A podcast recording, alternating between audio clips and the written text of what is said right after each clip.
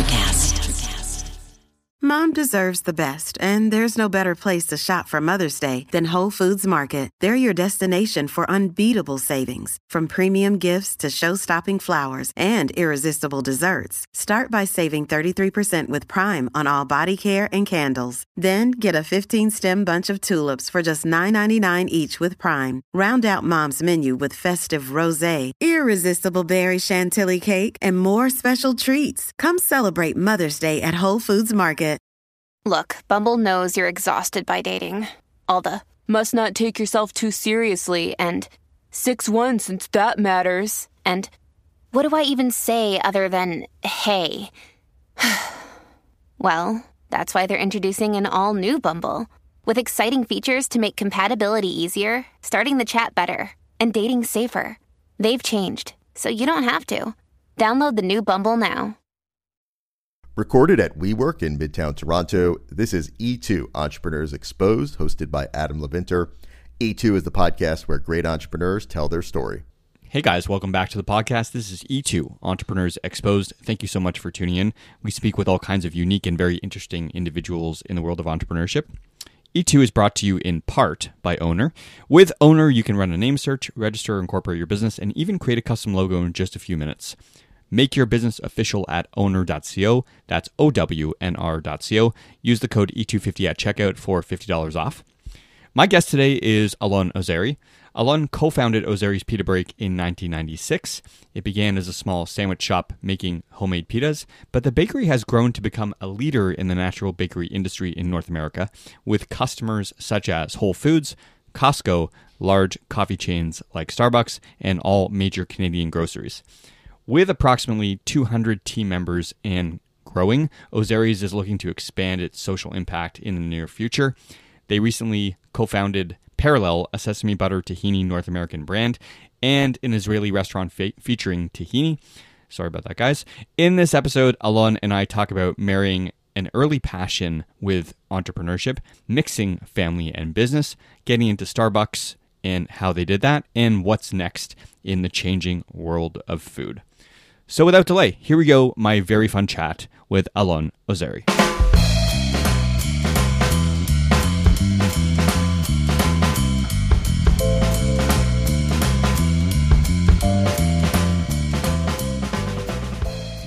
In Canada, we were Pita Break until two years ago. In the US, we launched it as Ozery Bakery, I'd say five years ago.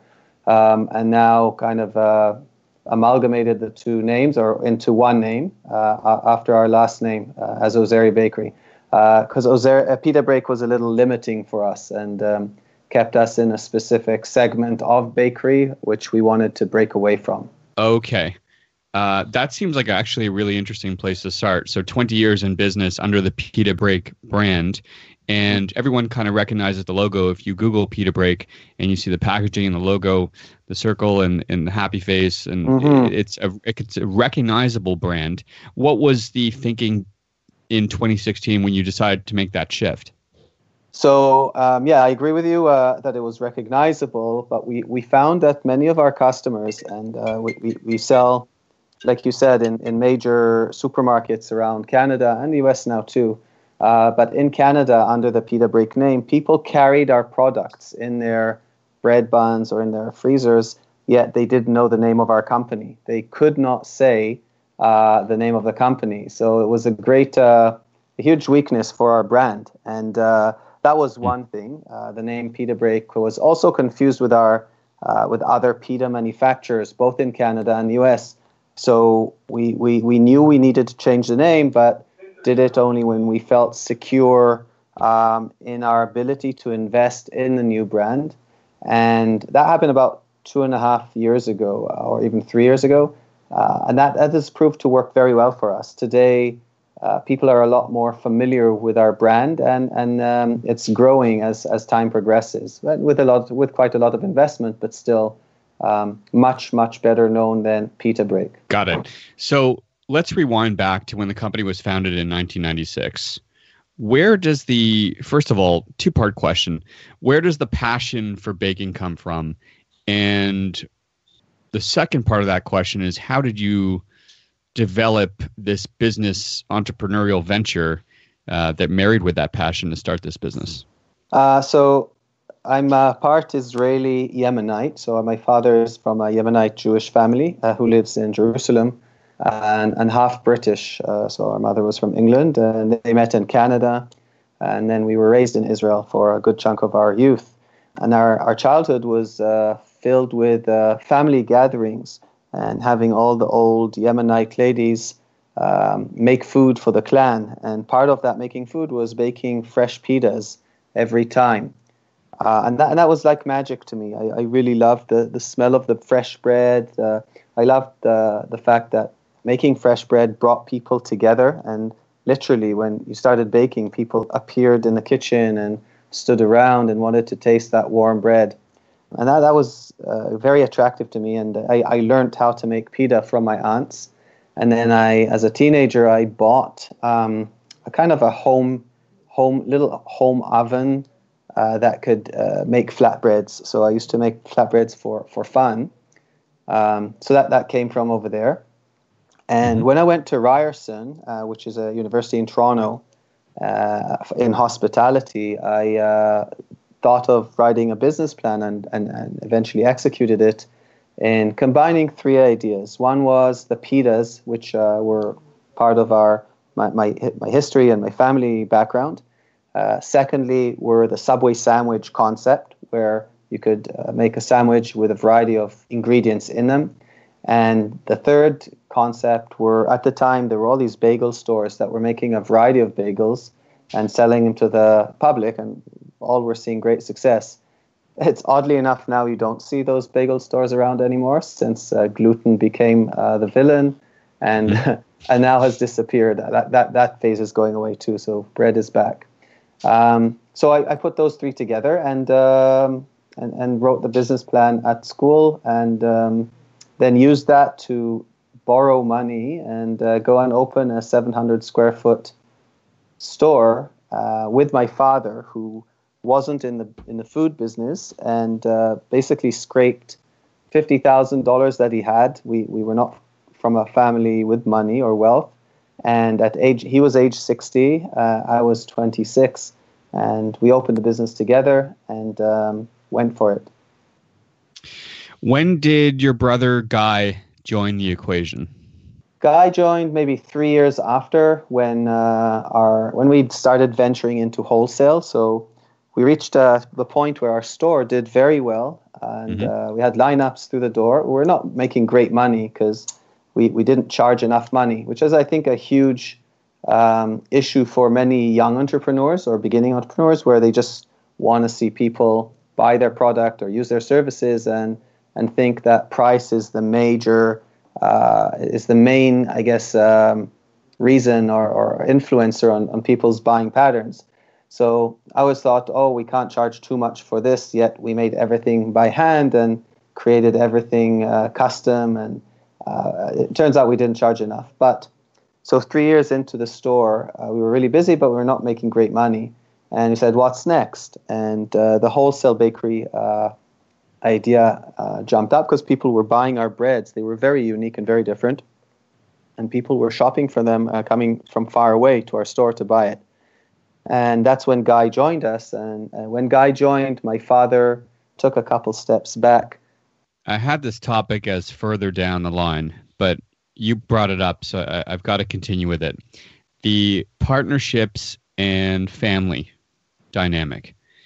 How do you guys ensure that business conflicts or a difference in approach, be it externally or internally, doesn't disrupt the family dynamic and affect things on a personal level?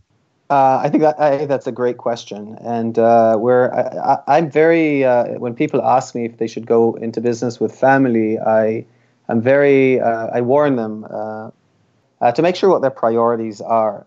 for us, the family unit is the most important. is more important than business, and even even though Guy and myself are very different people and think differently, and and we have had tremendous disagreements.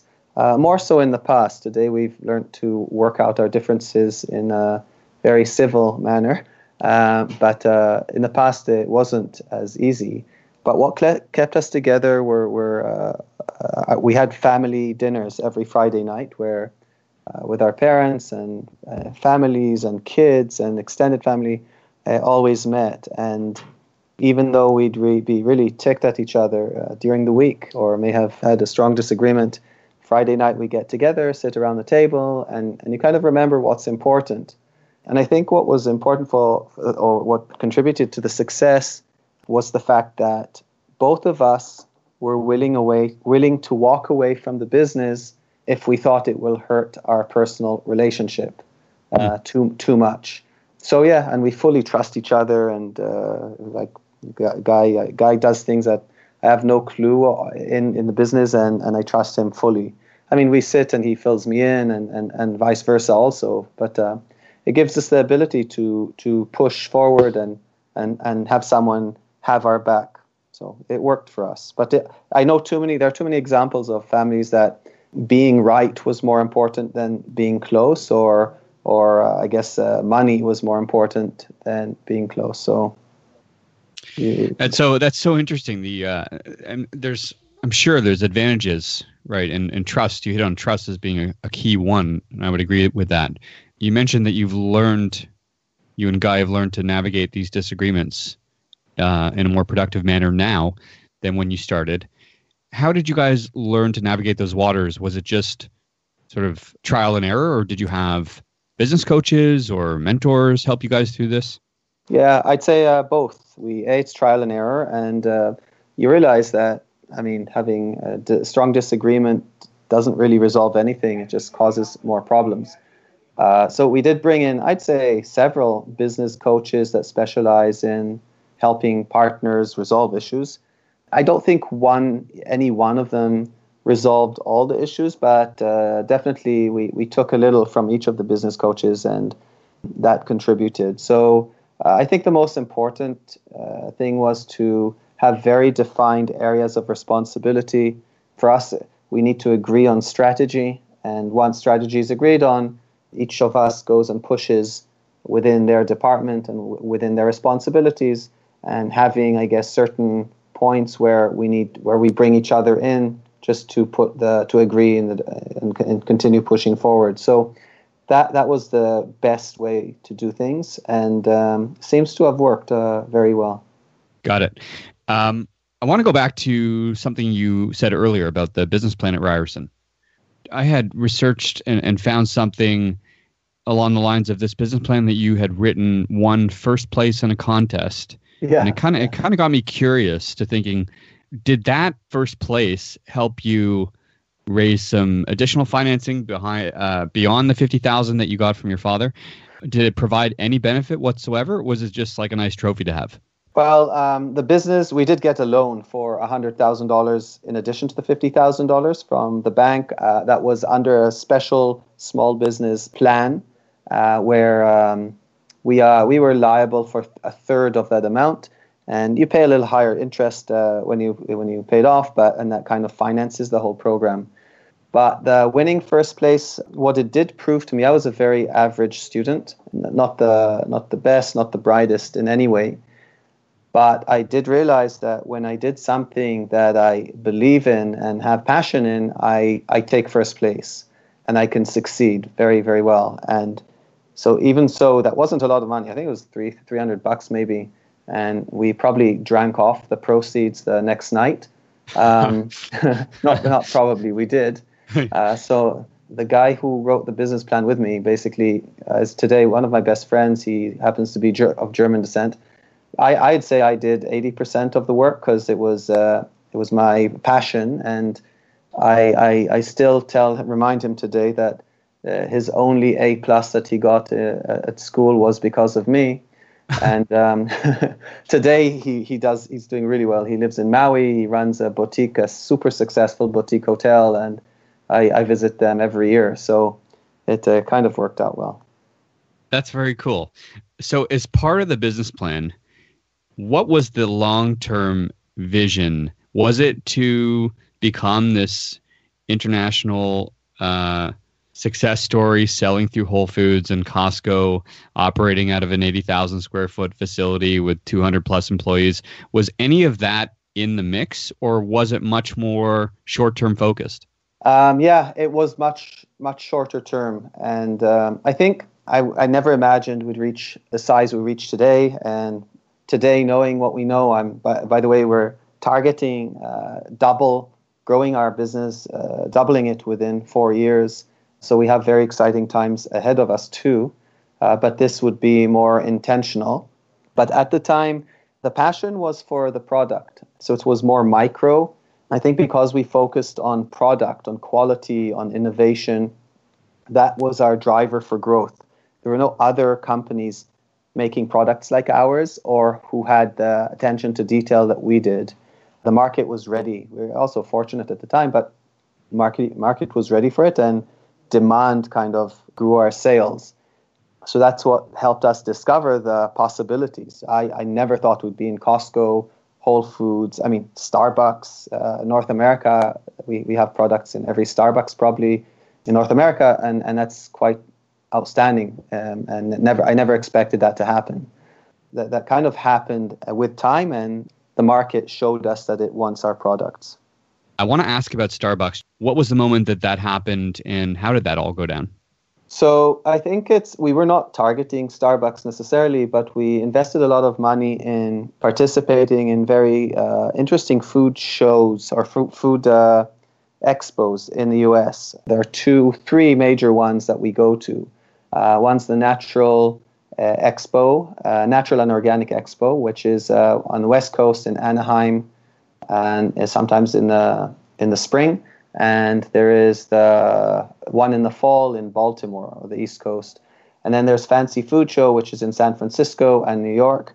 And buyers just walk those shows. So we, we didn't know much, but we bought a 10 by 10 foot area, created a stand, and presented our foods. Um, you have hundreds, if not thousands, of presenters. So you make sure you go into what's new, what's exciting, and, and put your products there.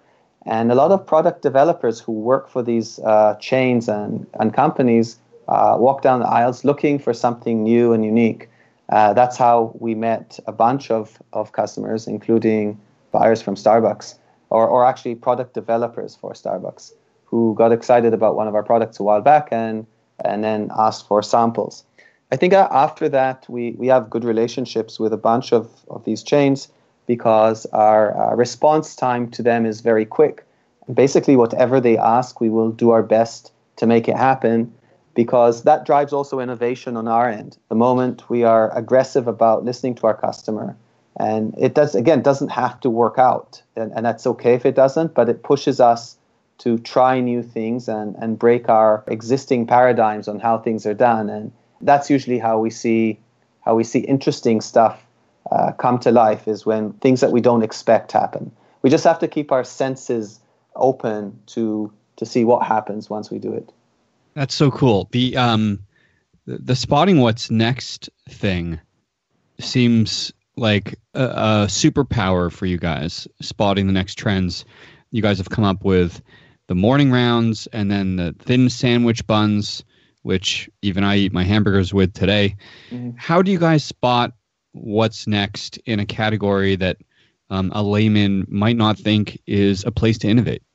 Uh, I think that uh, we, we travel, uh, we enjoy food, and I think it's within our DNA not to be a, a Me Too company. And uh, so if anybody asks us to make something that already exists out there and it's kind of boring, we would kind of kind of decline uh, and, and, not be interested. But within our DNA, uh, we, I, I, was just in right now in uh, with my team, so with our VP of development, and and with a very high end consultant that we we've uh, not consultant, someone who's helping us uh, grow our business. I was we were in an eight day trip to Turkey and Israel, and all we did was travel and check out bakeries and eat at restaurants and food, looking for things that will be interesting. And it's not only within flatbreads, but you look in sourdough. You just look at a whole lot of areas and find elements within certain areas that excite us and try and um, introduce them to our realm. Uh, may it be flatbreads or crackers or whatnot. As long as that's within your culture and you invest time and energy in it, um, interesting things happen, and, and you're able to break the, the mold on that. Because you're right, bakery is not that exciting, but it allows a company that thinks differently to succeed in it, I think. So, um, going back to something you said earlier about the whole gluten free movement, in the mid to late 90s, when you guys started, there was a big demand for baked goods, right? And then yes, um, now there's, well, now it might be coming back, but for a period of time there, it felt like uh, you guys were under pressure with the whole gluten free, wheat free movement. Where are things heading next, do you think? So I'll just go back to that because uh, the bakery world was heavily like hurt by it, and and you could see it even by look if you look at uh, bakery areas within supermarkets or within even within Costco, they have shrunk as a whole.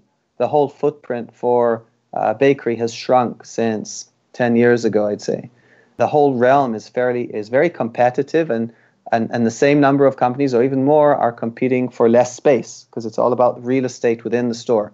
Mm-hmm. Um, so that added uh, kind of uh, more aggressiveness in it. The gluten free is, uh, I'd say it's definitely plateaued. Uh, I think it's shrinking now also. Today, buyers 10 years ago or five years ago, um, one of their first questions were, What, what do you have which is gluten free? And now now that, that's definitely not the case. People are realizing a they're not necessarily allergic to gluten. If they eat uh, uh, i guess quality breads that don't have a bunch of chemicals in them made with whole grains you know they, they, they're as healthy or more than many of the gluten-free uh, baked goods out there. This episode is brought to you by reese's peanut butter cups breaking news Leading scientists worldwide are conducting experiments to determine if Reese's peanut butter cups are the perfect combination of peanut butter and chocolate. However, it appears the study was inconclusive, as the scientists couldn't help but eat all the Reese's. Because when you want something sweet, you can't do better than Reese's. Find Reese's now at a store near you. Another day is here, and you're ready for it. What to wear? Check. Breakfast, lunch, and dinner? Check. Planning for what's next and how to save for it? That's where Bank of America can help. For your financial to-dos, Bank of America has experts ready to help get you closer to your goals. Get started at one of our local financial centers or 24-7 in our mobile banking app. Find a location near you at bankofamerica.com slash talk to us. What would you like the power to do? Mobile banking requires downloading the app and is only available for select devices. Message and data rates may apply. Bank of America and a member FDIC. Where do I think things are going? I think things are going I think the healthy aspect is a given today. Today, you need to be, uh, you can't use too many chemicals in your products. We don't use any.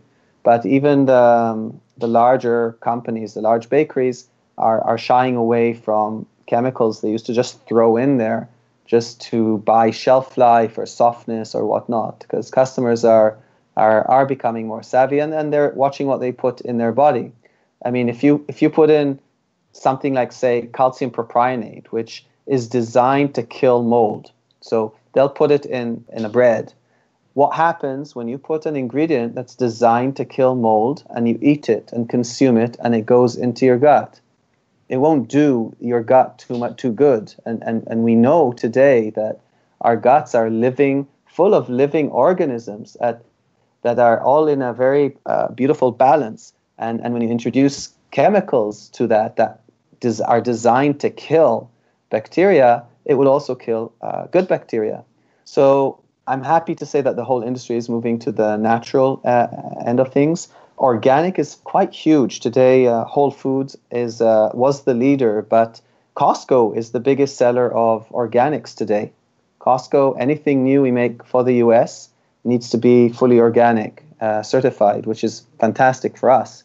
So organic is definitely a big thing and but it, it needs to be reasonably priced. I, I think you can't be too ex- people are not willing to pay double. I think up to twenty percent they're willing to do to pay. Um, and then ethnic, interesting ethnic foods are uh, are fairly big, and I think there's a lot of opportunities there. Is that part of your strategy going forward to double the business? I know you mentioned that a few minutes ago. Um, everything I just mentioned, it is part of our strategy. We're, I mean, there are also other elements that we're implementing and new markets that we're not heavy in. So, yes, definitely. Are you able to disclose some of those details? Well, it's uh, we're more of a branded company, so I'd say 70% of our products are branded on shelves, both in Canada and the US. So, two, two strategies. One's an obvious one is to increase our US sales. Uh, they're, they're a lot, it's 10 times the size of Canada, and, and I mean, it's basically similar market in, within urban areas. So, we're, we're focusing on the US, which is a given. Secondly, food service. So we're not huge in food service, and there are huge opportunities in there that we think we could do really well in. And then obviously new products. So you, you divide when you, when you look at growth, you you divide. Uh, I guess you divide the sums, and you look at countries, you look at categories, you look branded versus not branded, new products versus existing products, and then you you that's how you kind of devise your uh, you, you work on your growth strategy. Got it let's talk about managing a company with 200 employees and finding the right talent to help you execute on all of these go forward strategies that you mentioned. What kinds of things do you look for when you hire, and, and what's the process by which you guys hire talent?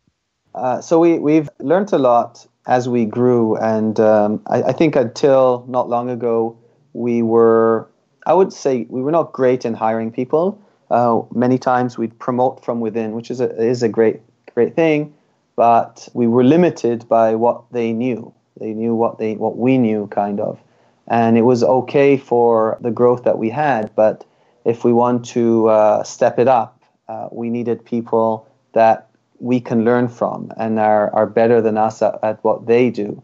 So we've started uh, a couple of years ago um, hiring people from outside that are, are fantastic our leadership team is is growing as we speak. We just hired a new uh, a sales person or a, a, director of sales for Canada who seems to be will be very good.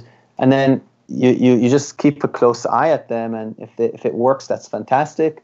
And if it doesn't work, yeah, let them go as soon as you know that there there isn't a fit, and then go and look for someone again. So, I, I somebody mentioned it. You know, uh, hire slow, fire fast.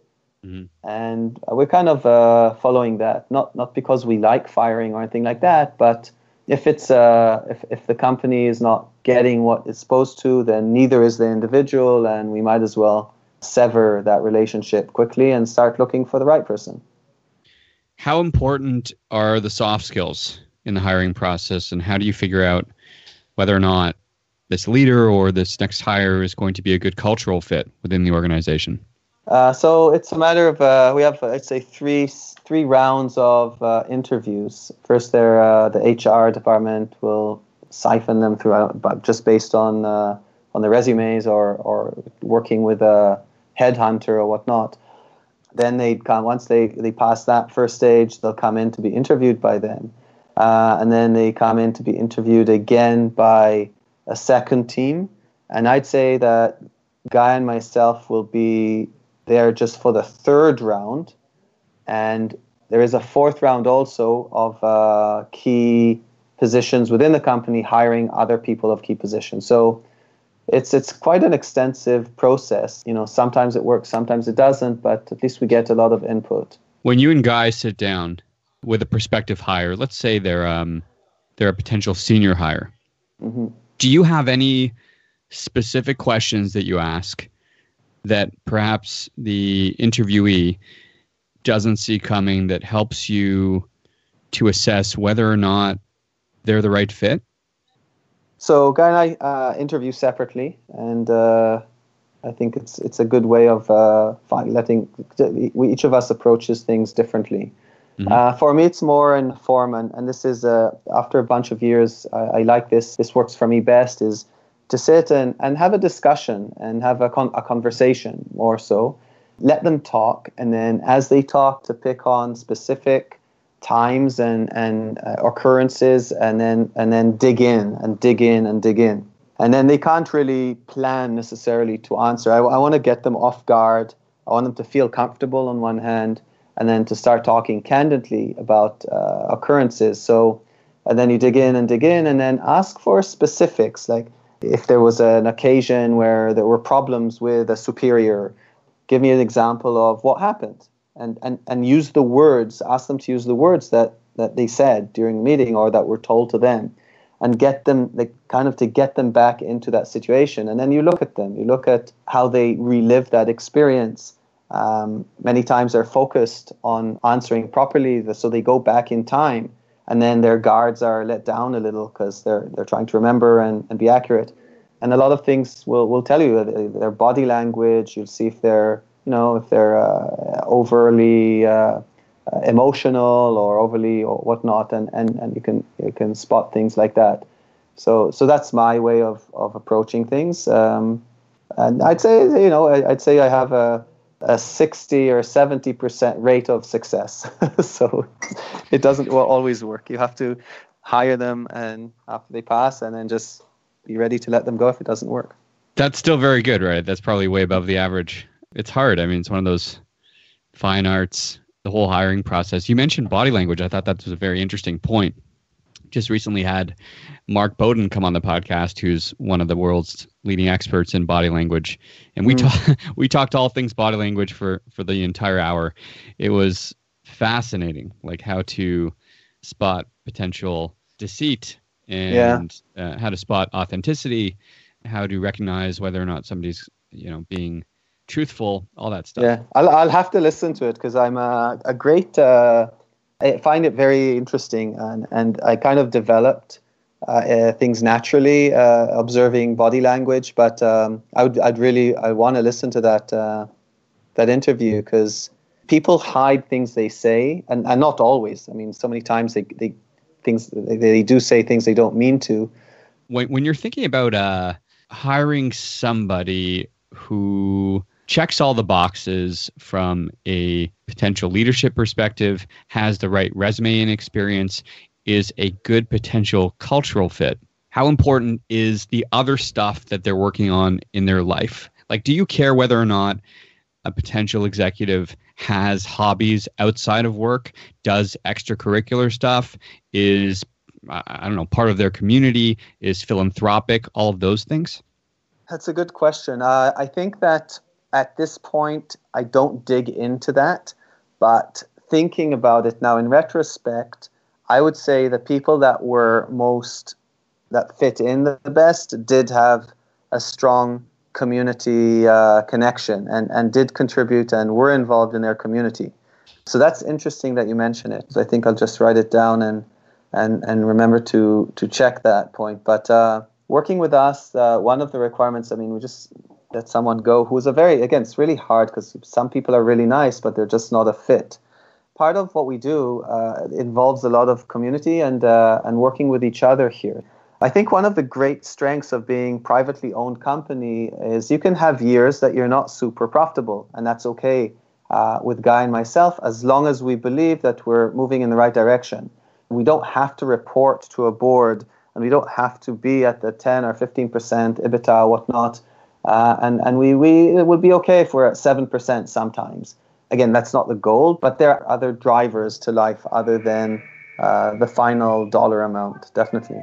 I'm curious to ask about your life in Israel and what are, I guess, the key differences, both good and bad, with respect to A, entrepreneurship or two, personal life, uh, with life in Israel versus in Canada?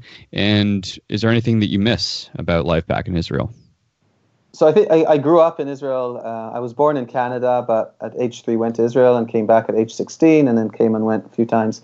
So I'll even add a little. Another aspect is um, being uh, having our mother being of English descent from a Protestant family, uh, and our father of uh, a Yemenite Jewish Orthodox family um, just growing in that family and being exposed to both sides was tremendous. It gives us a, a view, a very wide view of how things are and um, and different ways of approaching life.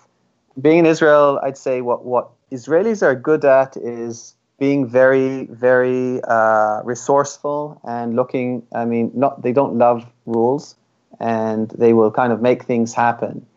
I'd say the, their weaker points are they don't follow rules. they're very and, and, and, and they and so it's harder for them to create and, and, and this is very this is generalizing, but cre- creating something big and then keeping it going on for a long time is more against their nature. They love innovating. They love creating things that are not there. They love going against the odds and, and making things happen. And I think some of that has definitely rubbed off uh, on us, on Guy and myself. And mm-hmm. um, for us, uh, when when there somebody presents a reality to us, well, the first thing we do is to challenge that reality and um, see if there are other realities that that can be there. And usually there are. You know, not necessarily what you want to see, but I think if you shake something enough, you, you can uh, definitely see things differently the, the beautiful part, and I'm kind of veering away from your question, but I think it has, has something to do with it. The differences between Guy and myself com- complement each other. So I'm um, I'm more product development oriented and and and don't see reality. I like to create realities and develop things. Guy has, um, even though he's uh, he, he's for all of that, his uh, he's very methodological. Uh, uh, uh, he follows not rules but creates systems and creates beautiful systems that work for large organizations. And together, uh, I think we complement each other a lot, and it works well for us. Yeah, it sounds like a perfect complement, actually. Um, him being more methodical and you being uh, somewhat more of a creative type. Yeah. All right. I know we've we've only got a few minutes left, but I want to ask you a couple of last questions. Upon reflection, so so looking back on your trajectory over the last I want to say 22 years, uh, if I've got my math right. Mm-hmm. It's okay if you shorten it a little. It's, uh...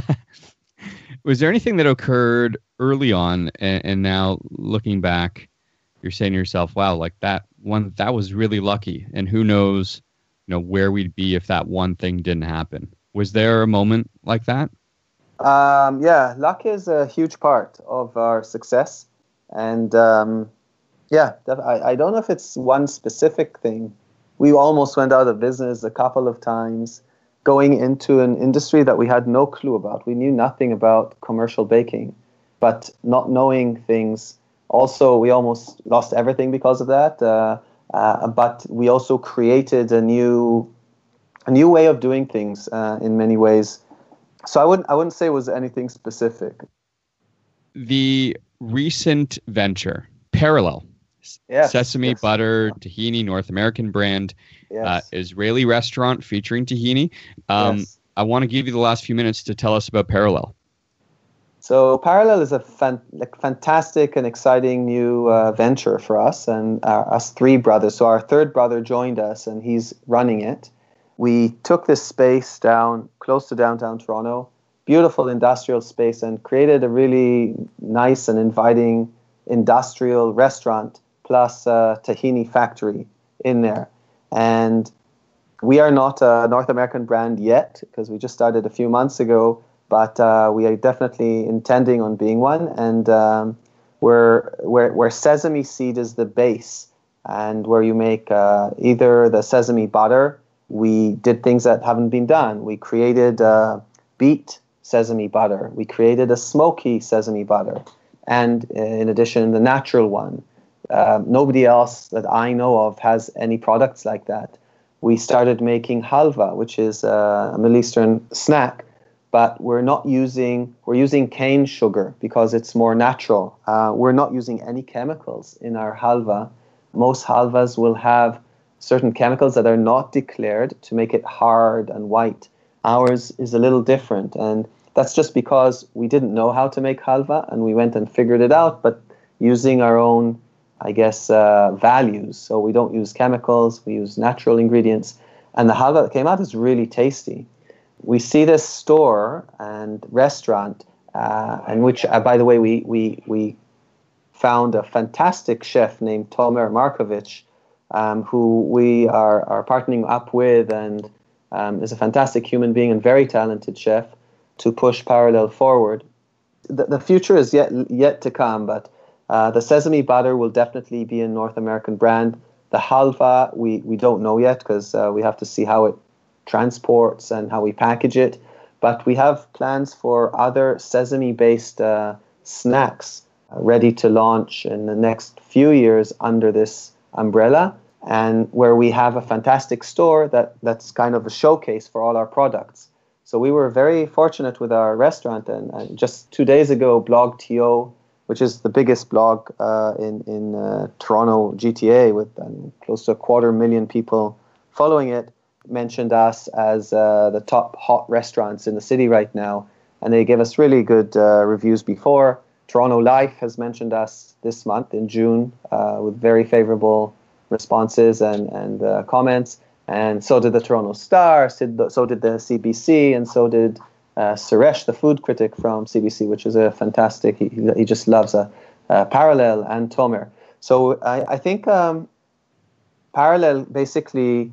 Uh, what we put into parallel is uh, lessons that we learned over 22 years how to do things right with brand how to do things right with product and it would be interesting to see uh, where it takes us in the next five years but we think it could be very big and successful and can do do the world good also on the way do you think there are any? I know it's it's very difficult in 30 seconds or so. Are there any brand lessons, principles? Call it call it that. Brand principles that you've learned over the years that you now apply to Parallel that you could share with listeners who are thinking oh, about build, building a brand from scratch.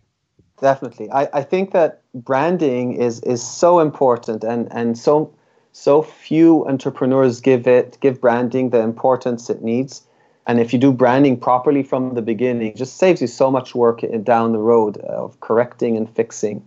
So my, my philosophy when it comes to branding is a when you come up with names for, for them not to be prohibitive, don't just have a, a kind of a name that's open, that's open for you to infuse the name with content and with with a, with a message. You don't want them to to have, you don't I wouldn't recommend to have a name that's too descriptive or already has a message because your consumers' minds are the most powerful things. You kind of need to put in your messaging into your brand, and then what you want is their minds to interpret it in a positive way. But only their minds can in- interpret them that way. So you need to put in your points and then let their brains do the rest. I, I, I maybe sound as if I'm rambling, but um, if you manage to put in your positive your content and have their minds interpret it in their specific way it's a very powerful way to connect with your end consumer and create that kind of relationship that is based on your intent and their interpretation you and I will have to break bread there sometime soon. I'll give you the last minute to just tell listeners where they could find out more about Parallel and, of course, more about Ozery. Uh, OzeryBakery.com, you'll get all the information. ParallelBrothers.com, you'll get the information about Parallel. Uh, we're on Facebook, we're on Instagram. Yeah. It's all awesome. Congratulations. Adam, thank you very much. Let's meet for dinner or something. Thank you for listening and being a part of E2. E2 is brought to you in part by Ownr. With Ownr, you can run a name search, register or incorporate your business, or even create a custom logo in just a few minutes. Make your business official at ownr.co. That's O W N R.co. Use the code E250 at checkout for $50 off. Indochino, made to measure suits and shirts at a great price. More at Indochino.com. And WeWork. WeWork is a global network of workspaces where people and companies grow together. WeWork, where businesses thrive. More at WeWork.com. Your positive support means a lot to us, so if you've enjoyed the episode, please leave a positive review on iTunes, Google Play, or wherever you consume your audio. Until next time, make today count with whatever it is you're working on.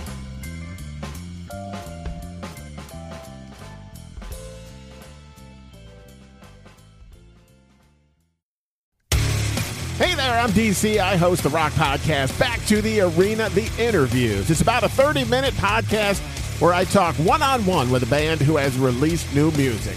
You can find us on all the best podcast sites like Spotify, Apple, Google, iHeartRadio, and more.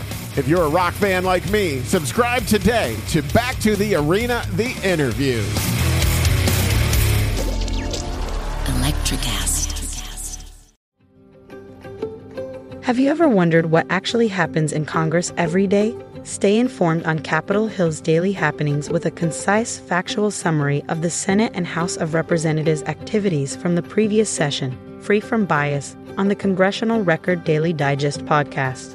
Subscribe on your favorite podcast platform and discover the process from the heart of U.S. politics.